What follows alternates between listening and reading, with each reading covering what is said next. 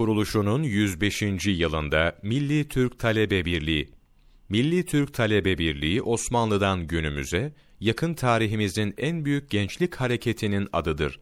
1916 yılında Darülfünun'da okuyan bir grup öğrenci tarafından kurulmuştur.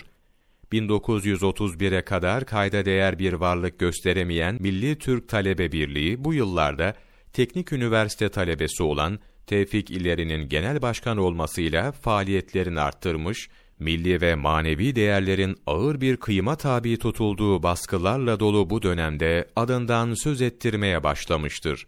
Bu dönemde Tevfik İleri tarafından çıkarılmaya başlanan ve milletin asli değerlerine üstü kapalı da olsa kısmen değinmeye çalışan Birlik gazetesi yüksek tirajlara ulaşmaya başlayınca 1933'te hükümet tarafından derhal yayından kaldırılmış ancak 14 sayı çıkarabilmiştir.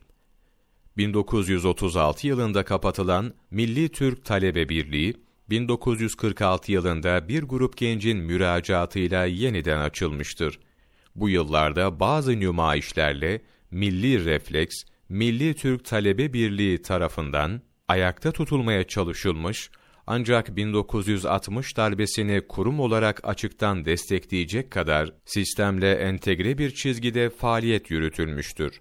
Bu arada çalkantılı dönemler yaşayan Milli Türk Talebe Birliği 1965 senesinde yeniden milliyetçi, muhafazakar söylemler benimsenmeye başlamıştır. Bu dönem Milli Türk Talebe Birliği'nin sol kesimden sağa bir geçiş dönemi olmuştur. Aynı yıllarda Milli Gençlik isimli dergi çıkarılmaya başlanmış, Peyami Safa, Necip Fazıl gibi isimler bu dergide yazı yazmışlardır. 1971 yılına gelindiğinde ise Ömer Öztürk'ün genel başkan seçilmesiyle Milli Türk Talebe Birliği'nde yepyeni bir dönem başlamıştır. Milli Türk Talebe Birliği artık günden güne daha çok gence hitap eden kitlesel bir gençlik hareketi haline gelmiş ve gençliğin sokaktan, slogandan, anarşiden koparılıp eğitime, ilme, kültürel faaliyetlere çekildiği bir dönem olmuştur.